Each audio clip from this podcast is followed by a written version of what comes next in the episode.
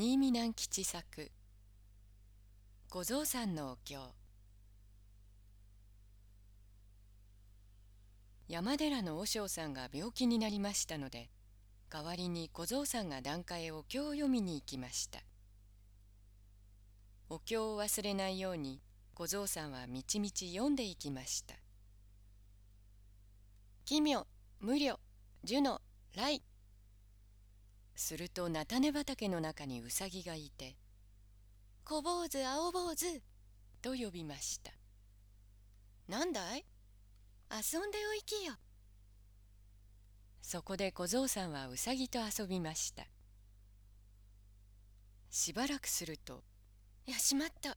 お経を忘れちゃった」と小僧さんが叫びました。するとうさぎは「そんならお経の代わりに向こうの細道ボタンが咲いたとお歌いよ」と教えました。小僧さんは檀家へ行きました。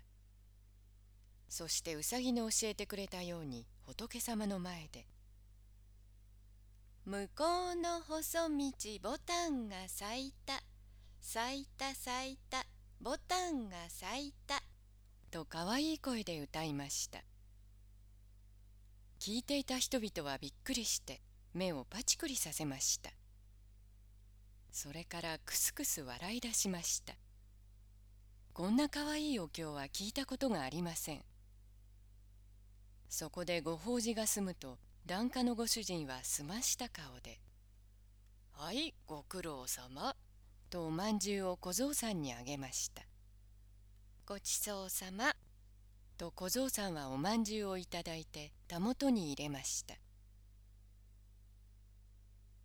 小僧さんは帰りにそのおまんじゅうをさっきのうさぎに分けてやることを忘れませんでした。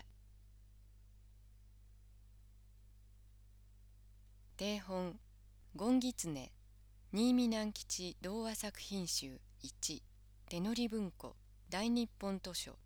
1988年昭和63年7月8日第1冊発行定本の親本皇帝新見南吉全集大日本図書